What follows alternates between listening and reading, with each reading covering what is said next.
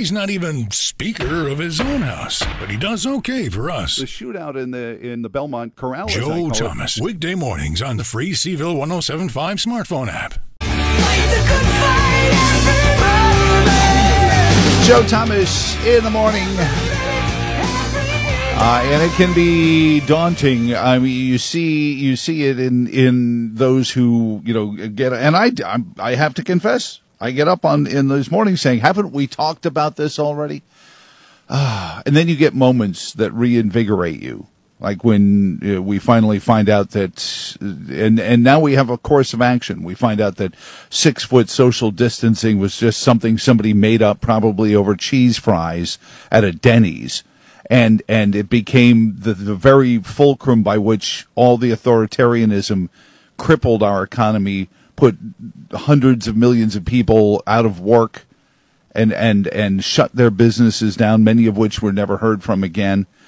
And it's you you go forward from it. And you say, all right, well the the battle is anew, and uh, a man who's been fighting the battles, uh, you know, in Washington uh, for us uh, for now uh, coming on three years. He is Virginia Congressman Bob Good. Bob, good morning, sir. How are you doing?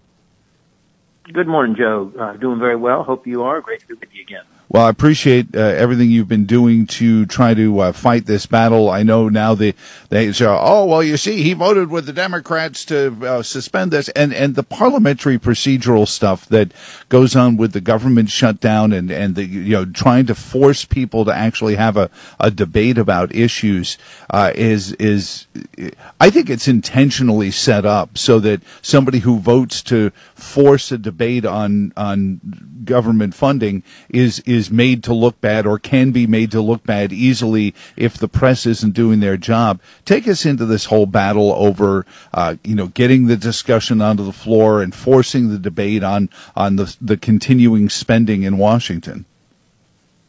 Well, I want to start, Joe, if I may, with you know you hear often this Congress isn't doing as much as previous Congresses. This Congress has been you know, one of the least productive Congresses now as we enter our second year of this term, and it's passed the, some of the least amount of legislation. And that false narrative, that flawed mindset of Congress needs to do more. We need to do more of what? What is it that we have been doing for the American people that we should be in such a hurry or determined just to do more of it, no matter what it is? And what you hear is, well, you just have to get things done no matter how bad they are, no matter mm-hmm. how harmful they are, or no matter who you have to compromise to do what they want in order to so-called get things. Could you imagine if you hired an employee to do a job and you said you hire a mechanic, hey, just get something done with that car. Doesn't mm-hmm. matter what you do, just get something done because we need to say we got something done. And it doesn't matter if, if the person doing it's qualified, or are they doing harm, or are they doing good? Is the is the driver going to be safer as a result of the so-called work mm-hmm. that's been done? And when it comes to Congress, you know, why do we in such a hurry to have Congress do more? The Congress that's given us unprecedented $34 trillion in national debt, on track to hit 35 trillion within four or five months, 36 trillion by the, let's just do more of that. It doesn't matter what you do, just look busy. Look like you're doing things that, frankly, if they hurt the American people, which most of it does apparently according to the what the approval ratings were in the teens, aren't we? Yep. less than 20% they come. So let's just do more. And so in order for us to do more in the Republican House would be, okay, agree with Schumer and Biden and Pelosi before, and just do what they want to do so you can say you got things done. Now, the primary thing, Joe, that we have the responsibility to do, as you know, is to fund the government. Mm-hmm. We've been doing a pretty lousy job of that, obviously. Uh, we uh, the American people are suffering under the harm that we've done.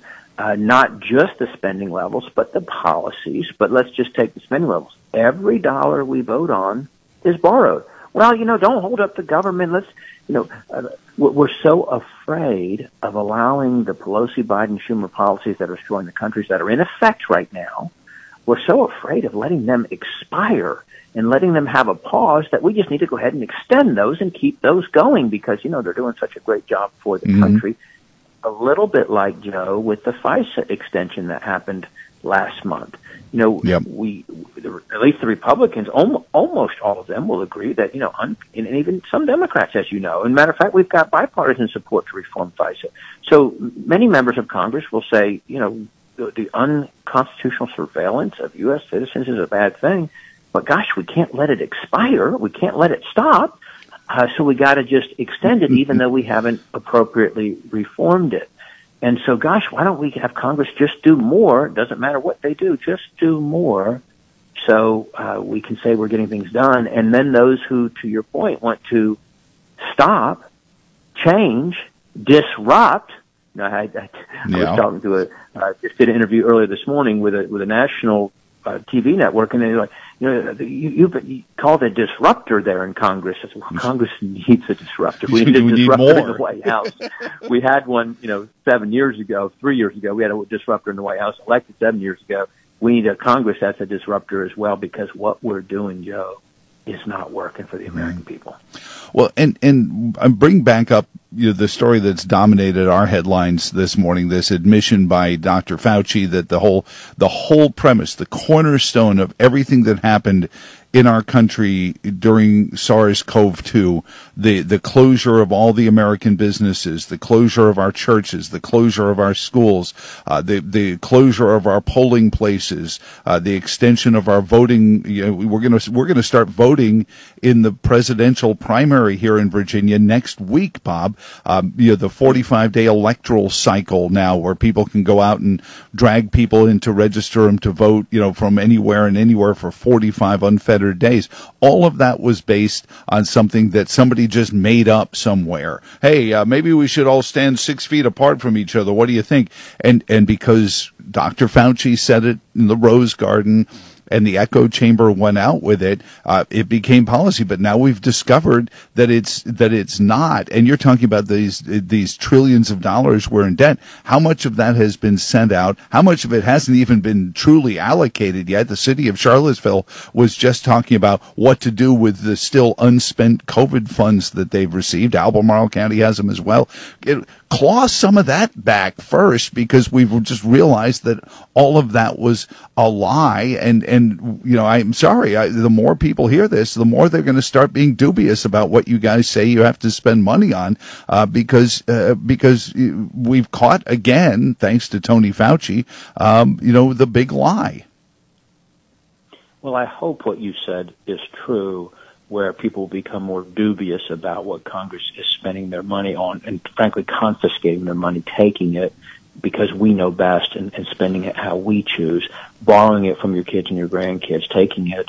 Uh, every dollar again that we vote on is borrowed because the deficit is two and a half trillion and the total discretionary spending is only about 1.6 trillion discretionary being the part that we vote on every year. But to your, circling back to your point from three uh, now almost four well four years ago really when the COVID virus hit our shores and we began to have the government respond to it and the government did far more harm I would submit in many ways to the country than than the than the, the virus itself did. And there was little we could do about the virus. The virus was going to virus. We were all essentially guaranteed to catch it. Some were going to suffer greater consequence. Obviously, we all have folks close to us who suffered some the ultimate consequence to it. Mm-hmm. But it never made sense to you and I and to many like us, and we challenged and questioned, and we took the risks and the errors to do so. It never made sense to us, the so-called science of it. Why were we treating everybody the same? Why were we treating children and and and harming them? You know, history is judging and will judge us harshly as a country, how we sacrifice children for political reasons and, and took them, they essentially lost two years of learning with no plan to make that up. And how would they ever recover? Not to mention the, the emotional, psychological impact upon them with wear, you know, having to wear a mask for 2 mm-hmm. years. And some children today still even wanting to wear a mask because of that.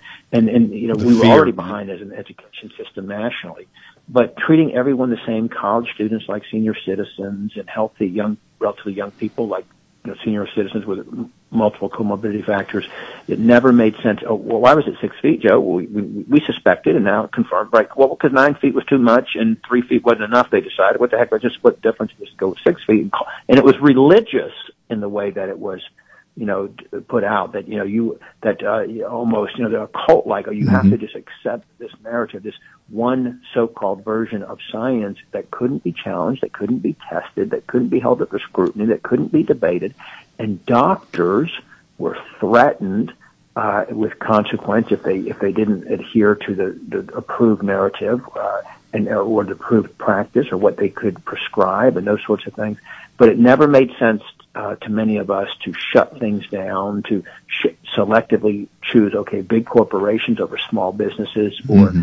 to choose you know uh, uh, um, uh, bars you know over churches or whatever it might be. Mm-hmm and to close colleges and to close schools and to and to force people inside and to you know not allow people to visit their their their parents and their grandparents and, and nursing homes and assisted living facilities, all those kind of things that the government did. And we talked much. You and I talked separately and, and together on the air, but about freedom surrendered is difficult to ever be recovered. And uh, this, the left and those who perpetrated this, uh, it was a test run for them. They they want to utilize it, it was a way to relax our voting procedures, as you know, in the name of COVID, to go to unsolicited mass mail balloting and and practices like that that are fraught with the opportunity for fraud. So many harmful negative consequences. Mm-hmm. And, and and time is a friend of truth, and truth is coming out, and uh, the, the folks who perpetrated this should be held accountable, and hopefully we'll have a new administration and a new Department of Justice, actual justice that will hold accountable some of the folks who are who are guilty for what they did. And the lies and the deceit that they practiced uh, during this time of the pandemic. Uh, Congressman Bob Good is uh, on with us this morning, and Congressman, I wanted to ask you a question. Actually, uh, as one of our loyal listeners, um, you know, he used to live in the fifth congressional district, but now he lives in Byron Donalds district down in Florida, but still listens. Uh, and he asked, you know, why does it seem that there are so few Republicans that will fight in the same way Democrats will? For example, I'll bring in something that doesn't impact you directly, aside from the fact that you're a resident of Virginia, but the uh, new General Assembly just went into session and the Senate leadership decided yet again, though their House is only 21 Democrats to 19 Republicans, uh, all the key committees are going to be nine to three Democrat votes over Republican votes, so that nothing a conservative could ever even make as a debate is ever going to get past that kind of firewall. Um, you know, but Republicans sort of shrug. I, you know, I I use Barack Obama's line: "When they go low, we go to lunch." It seems. Um, you know, too many of us. Um, are there more of you that are starting to see that you know though though it's uncomfortable, you know, to to go out there and push back, you know, a, a motion to vacate or those kind of things, um, that it needs to be done?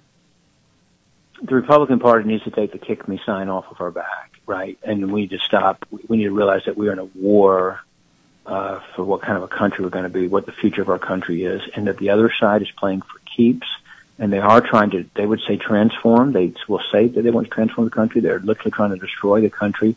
Uh, as we've said before, if you were, if you're intentionally trying to destroy the country, what would you do differently than what uh, the, the Northam administration did here in Virginia with unchecked control you know, two, two years ago, mm-hmm. and what the Biden administration has done over the last three years, the first two years having unchecked control with the Democrat House.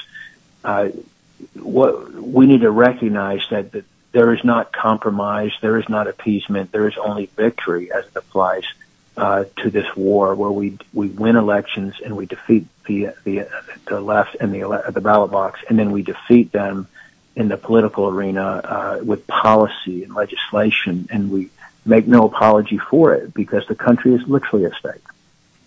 Well, I appreciate it, and and you need to be out there growing the the the fighter. I don't know if it, if it's Congressional Fight Club or what you want to call it, but um, we we have to battle for these things uh, because um, it, the the the the vice of you know faux capitulation, appeasement.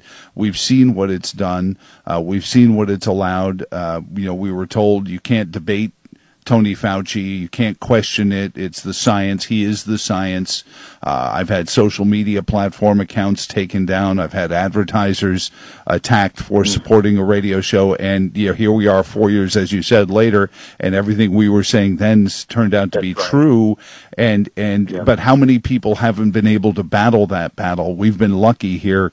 Uh, I feel like we've been blessed, but there are so many of my brothers and sisters who question it that have, have had to come up with extreme ways to keep doing it. I think of uh, Del Bigtree and the High Wire and, and some of those programs, and Dr. Kory, who was fired by Sentara Healthcare uh, for trying to uh, not Dr. Kory, Dr. Marik for trying to treat sick people with readily available medicine um, in the mm-hmm. height of this political, politically charged thing. And maybe we'll learn from it. Maybe that's that's the good outcome from it. Uh, although the crickets I hear is the coverage of this story outside of um, this this program and others. I hope you have a wonderful weekend, Bob. What's coming up next week in the House?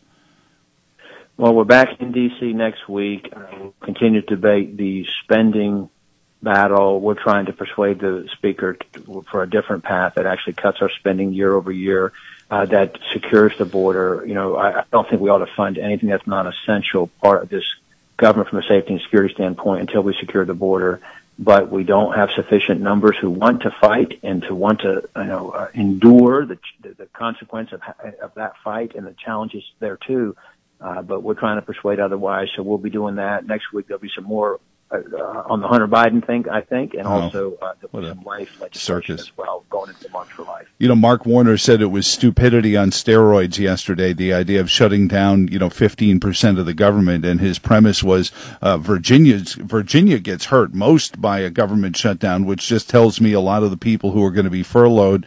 Uh, Virginia's home to a lot of non-essential government workers. Bob just keep spending money no matter how much of it has to be borrowed and no matter whether or not the policies are actually helping the American people. Just keep spending money and just keep government working for the people in D.C., even if it doesn't work for the people across the country. Uh, well That's said. Yeah, well said, Bob. Keep it up. Keep up the fight, right, and uh, we'll talk to you again very soon. Thanks, buddy. Bye. The station that lives by the motto rock or vacate the chair. Mr. Speaker! So to speak. I want to thank CHV 1075 and 1260 WCHV.